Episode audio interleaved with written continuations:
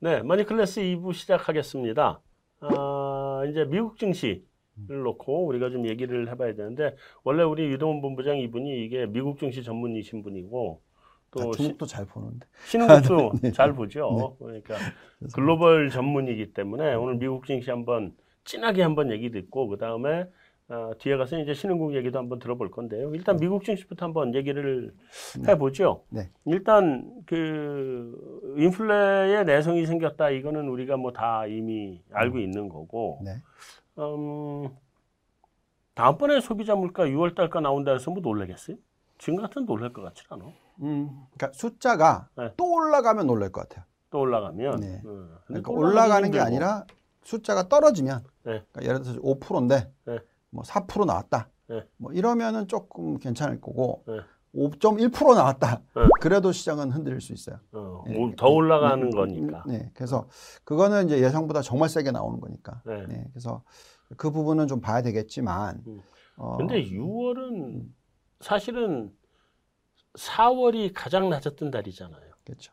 5월, 6월 가면서부터는 이게 회복하는 구간이었단 그렇죠, 말이에요. 그렇죠. 네. 그래서 제가 볼 때 숫자 자체가 네. 뭐 크게 시장에 미치는 영향은 음, 많지 않다 나 생각이 듭니다. 근데 네. 이제 이럴 수는 있어요. 그 2000, 그러니까 2013년 5월 달에 테이퍼링을 얘기를 했었을 때 네. 어, 시장이 한 한 달 정도 네. 어, S&P가 6.5%인가 7.5%인가 정확하게 기억이 안 납니다. 뭐 어쨌든 7%대입니다. 확 떨어졌죠. 네, 떨어졌고 그, 때는 근데 네. 너무 갑자기 얘기했잖아. 네. 생각 안 하고 있을 네. 때. 그리고 음, 나스닥도 6.5%인가 떨어졌었고 나스닥 100이 더 떨어졌던 것 같아요. 그래서 네. 어쨌든 비슷한 S&P든 음. 어, 나스닥이든 다 그 정도 떨어졌어요. 네. 그러면 뭐 실질적으로 소비자 물가 지수가 예상보다 좀 더 세게 나왔고 네. 나온다고 치고 여기에 이제 테이퍼링 얘기까지도 나오면 뭐 진짜 7%씩 떨어지지는 않겠지만 네. 그래도 일시적인 단기적인 조정이 있을 수는 있죠. 음. 근데 저는 사실 뭐 그게 그런 의미가 있는 게 아니고 네. 만약 그래 주면 뭐 투자할 수 있는 기회를 또 또 주는 거니까 음. 고맙게 생각을 하는 거죠. 음. 그래요. 자 그러면 네. 그 이제 우리가 그 유동훈 본부장님 뷰에 의하면 네. 그 미국 중심이 지금 달릴 준비는 됐다. 음. 음. 그리고 뭐 소비자 물가 지수 뭐 이렇게 그 6월이 어차피 소비자 물가 지수 상승률 자체는 5월보다는 떨어질 가능성이 높고 근데 네. 예를 들면 정월 대비로 이게 음, 음. 튀었다. 이러면 네. 놀래야 되겠지만 네. 네. 그런 게 아니라면 이제 시장은 다시 달릴 준비를 했다 네. 생각을 하고 네. 자 이제 그러면 일단 크게 가치주하고 성장주를 놓고 무게 중심을 성장주 쪽으로 옮겨가야 돼요? 무게 중심은 항상 성장주 쪽이었어야 돼요. 네. 제가 볼 때는. 네. 제가 작년 말부터 이제 가치주 비중을 10% 내지 20% 정도로 늘리자. 네. 그 전까지만 해도 다 성장주였다면. 그렇죠, 그렇죠. 음. 네, 그러면 이제 예를 들어서 연초에 음. 어, 가치주를 한 20% 들고 있으셨다고 치면, 네. 어, 사실 지금 얼, 얼마 전까지만 하더라도 네. 어, 가치주들의 가격이 뭐 작게는 50% 많이 오른 건 뭐 진짜 100% 오른 것들도 있었고요. 올랐죠. 예. 네. 그리고 성장주는 거의 못 오르고 마이너스 10%뭐 이렇게 나왔단 말이죠. 많이 빠진 건 뭐 30%. 네. 더 많이 빠졌죠. 네, 네, 그러니까 그러면 음. 그 그때의 포트폴리오를 구성을 예를 들어서 8대 2로 해 놓으셨었으면 네. 어, 지금 이제 다시 또 좀 성장주가 올라가는데 음, 그 전까지 네.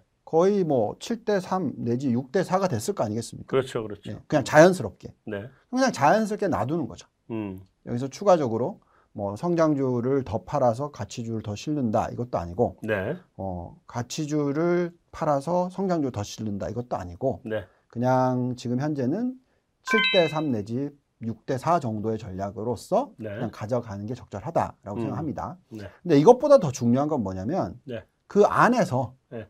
개별 종목들마다 차이가 너무 많아요. 예, 그래서 이제 그걸 물어보려고. 네, 네. 그래서 뭐 성장주 중에서도 뭐 성장주 안에서도 어떤 종목, 네. 그 다음에 가치주에서도 뭐 가치주 안에서도 어떤 종목 이, 네. 게 진짜 정말 중요한 타임입니다. 그렇죠, 그렇죠. 그래서 지금 내가 그걸 물어보려고 그러는데 아, 네, 네, 네. 작년이나 올 초까지는 예를 들면 작년에는 성장주, 네. 어, 올 어, 불과 얼마 전까지는 가치주 음.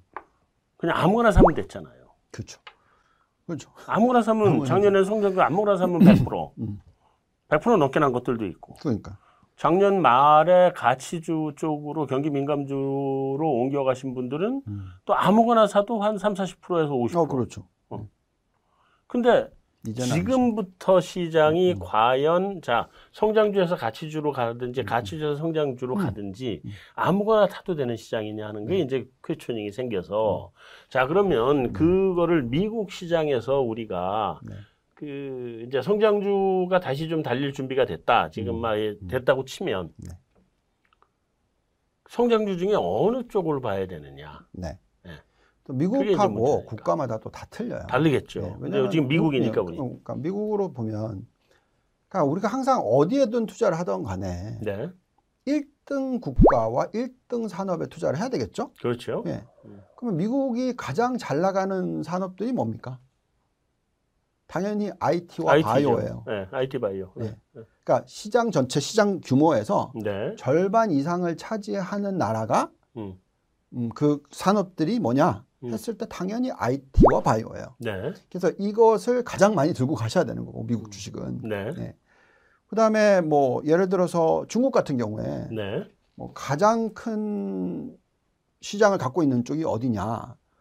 신재생 에너지. 네. 돼지고기 산업, 뭐, 네. 어, 소비 중에서도 뭐 어떤 한정적인 부분들이 있는 거고, 예.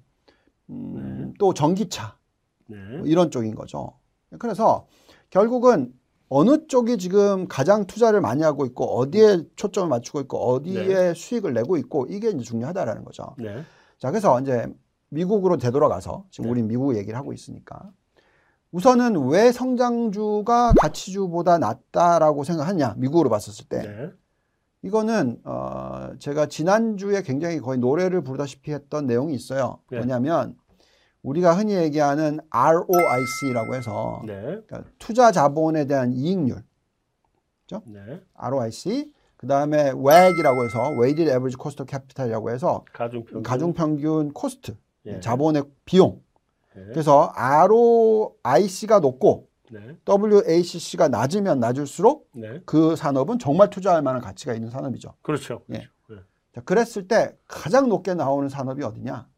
IT. 음. 그거를 누구도 어, 뭐 어떤 나라든 어떤 업종이든 감히 범접할 수가 없는 수준. 그렇죠. IT가 가장 높죠. 네, 가장 높고요. 음. 그 다음이 바이오입니다. 아, 예, 헬스케어입니다. 예, 그래서 미국은 그 두 개 산업만큼은 음. 꼭 많이 들고 가셔야 된다. 많이 들고 가야 예. 된다. 음. 그 다음에 이제 지금 굉장히 성장으로서 많이 많이 얘기하고 있는 산업이 어디냐? 바로 전기차, 네. 전기차 배터리, 네. 신재생 에너지. 네. 그러니까 우리가 흔히 얘기하는 이제 석유에서 전기차로 넘어가는 네. 이 과정의 과도기에서 어디가 경쟁력이 있느냐. 네. 네. 미국이 다행히도 테슬라가 있어서 네. 그나마 좀 이 전기차 쪽은 잘 버티는 거지. 네. 어, 미국은 이쪽의 경쟁력은 낮아요. 자동차 자체도 경쟁이 네, 없으니까. 그러니까. 어.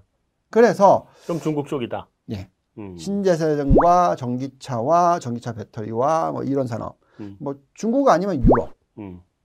훨씬 더 먼저 유럽은 세니까. 네. 그래서 이게 트럼프 대통령이 만든 엄청난 마이너스적인 요소죠. 그렇죠. 되돌려놨으니까 네. 세상을. 그런데. 네. 그래서 그 부분이 미국은 안타까운 거고 네. 이거는 제가 볼 때는 이제 더 이상은 미국이 중국하고 경쟁이 안 돼요. 음. 예. 중국이 많이 왔죠. 네. 그래서 이건 정말 제가 볼 때는 그나마 정말 앨런 머스크한테 감사해야 되는 그, 그 사람 요즘 감사 안 하던데 네, 사람들이. 그러니까. 그러니까 더더욱이나 어려워질 거예요. 음. 그래서 그나마 테슬라가 있어서 음. 전기차와 신재생 에너지 쪽은 음. 어느 정도 경쟁력을 가지고 왔다고 생각했는데 네. 실질적으로 투자 자본 자체도 여기에 많이 들어가지가 않았었고 음. 오히려 셰일가스에 돈을 너무 많이 갖다 갖고 네, 네. 그러니까 지금 엉망진창이있죠 제가 볼 때는 미국은. 네. 그래서 네. 저는 이쪽 부분에 있어서는 좀 조심스럽다. 조심스럽다. 성장주라 하더라도. 음. 근데 바이오와 IT는 음. 굉장히 적극적으로 들고 간다라고 얘기를 해드리고요. 네. 자, 그 다음에 이제 그렇기 때문에 성장주 비중이 높다라는 얘기고 음. 가치주에서 우리가 가장 얘기를 많이 하는 쪽이 네. 어, 저는 두 개가 있는데 네.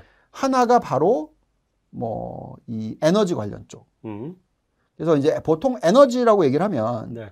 에너지를 창출하는 뭐 킬로와트 네. 뭐 이렇게 얘기를 하잖아요.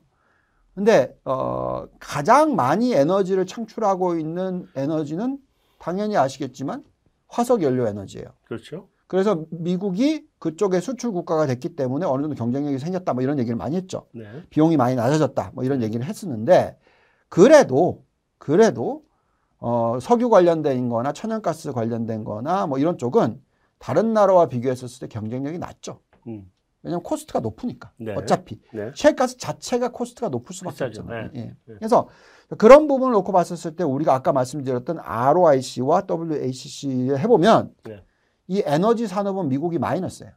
그럼 미국 에너지 들어가면 안 되겠네. 안 되죠. 네. 그래서 쉐브론 뭐 이런 것들 있잖아요. 엑손 모빌 뭐 이런 것들을 워런 버핏님께서 일시적으로 사신 것이 음. 장기적으로 들고 가지 않으시잖아요. 음, 장기적으로 들고 갈 건 아니다. 들고 가지 않으시더라고요. 음. 예, 저와 비슷하게 보시는 거예요, 사실. 네. 이 산업이 정말 수익성이 있느냐에 음. 대한 의구심이 벌써 생긴 거죠. 그렇죠. 예. 음. 그 다음에 이제 그 가치주로 따지면 네. 정말로 괜찮은 산업이 뭐냐? 네. 소비재예요, 소비재. 소비재. 예, 이미 소비재, 필수 소비재, 특히 필수 소비재. 이쪽은 미국의 ROE가 굉장히 높아요. 네, 원래 ROIC가 굉장히 높아요. 예. 네. 그러니까 이쪽 산업은 음. 당연히 어, 가치주로서 음. 비중을 일정 부분 가져갈 때 이쪽에 초점을 맞추셔야 된다. 음. 네, 그렇게 저는 포트폴리오 짭니다. 그래서 네. 미국의 포트폴리오를 구성을 할 때 5대 산업을 투자를 한다면 네. 어, 5대 산업을 투자를 하는데 반도체 IT 네. 첫째, 네. 두 번째가 바이오, 네. 세 번째가 에너지인데 신재생 에너지고 그 다음에 미국에 상장돼 있는 에너지 회사인데 예. 신재생 에너지 회사인데 미국 게 아닌. 아, 다른 예. 뭐 중국이든 뭐 중국이든 유럽이든 뭐 예, 어쨌든 간에 상장돼 있던 뭐. 상장돼 있는. 예. 그다음 이게 성장주 세 개고요. 예. 그다음에 이제 가치주로 볼 때는 산업재, 그다음에 필수 소비재. 음. 이렇게 어, 소비재 쪽으로 이렇게 두 개를 얘기를 하고 있습니다. 음, 산업재하고 필수 소비재. 네. 음. 자 그러면 네. 근데 이제 자 이제 이렇게 얘기를 하고 나서 보니까 네. 사실 지금 우리가 얘기한 성장 주냐 가치 주냐 뭐 네. 이런 얘기의 논란 자체가 이제 음. 무의미해진 것 같고 음. 음.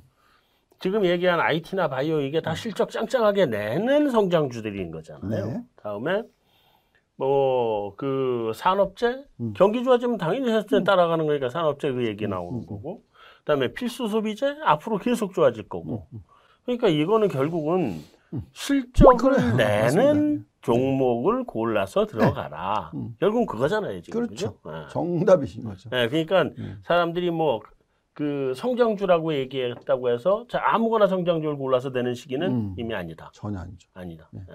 그러니까 실적을 모든 섹터를 봐서 실적을 내는 종목을 골라가지고 가는 건데 음.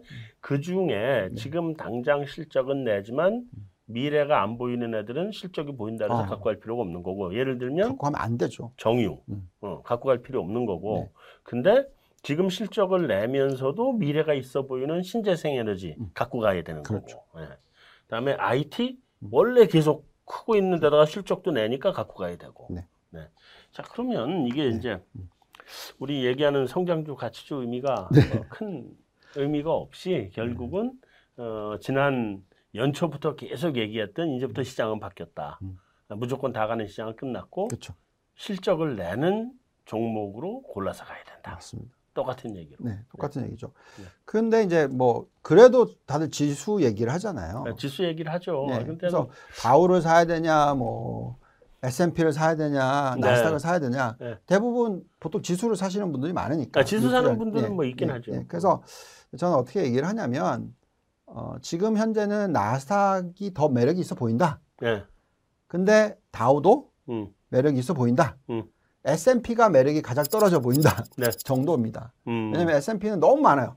예, 그렇죠. 많아요. 그래서 음. 오히려 그냥 집중돼 있는 네. 성장주 아예 집중이 돼 있는 나스닥이 아니면 가치주에 집중이 산업 많이 돼 있는 다우든지 예, 음. 산업재나 뭐 이런 쪽이 그래서 양쪽을 갖다가 6대 4, 7대 3 음. 또 똑같이 음, 예. 음, 음. 그렇게 투자하시면 음. S&P는 그냥 버리시고 음. 그냥 만약 지수만 투자하신다면, 지수만 투자한다면. 뭐 나스닥의 QQQ 네. 6 내지 7 사고 네. 그다음에 다우존스 DIA 음. 3 내지 4 사고 음. 이렇게 가져가셔도 네. 충분히 미국에서 좋은 수익을 올릴 수 있다는 거죠. 음, 알겠습니다. 그럼 어, 시장을 사실 거면 QQQ나 아니면 DIA. 네. S&P는 좋은 것도 물론 그 안에 물론 있지만 있겠지만 너무 벌어져 인덱스로 있어서 산다면 어, 인덱스로서는. 네. 재미는 별로 없다. 그렇죠. 자, 우리 뭐 요 정도에서 미국을 한번 좀 마무리를 하고 넘어갈까요? 그리고 다음번에 가서 그러면 네. 우리 신흥국 네. 한번 얘기해 보도록 하죠. 네. 네. 여기까지로 어, 우리 미국 증시 어떻게 봐야 되는지 마무리하도록 하겠습니다.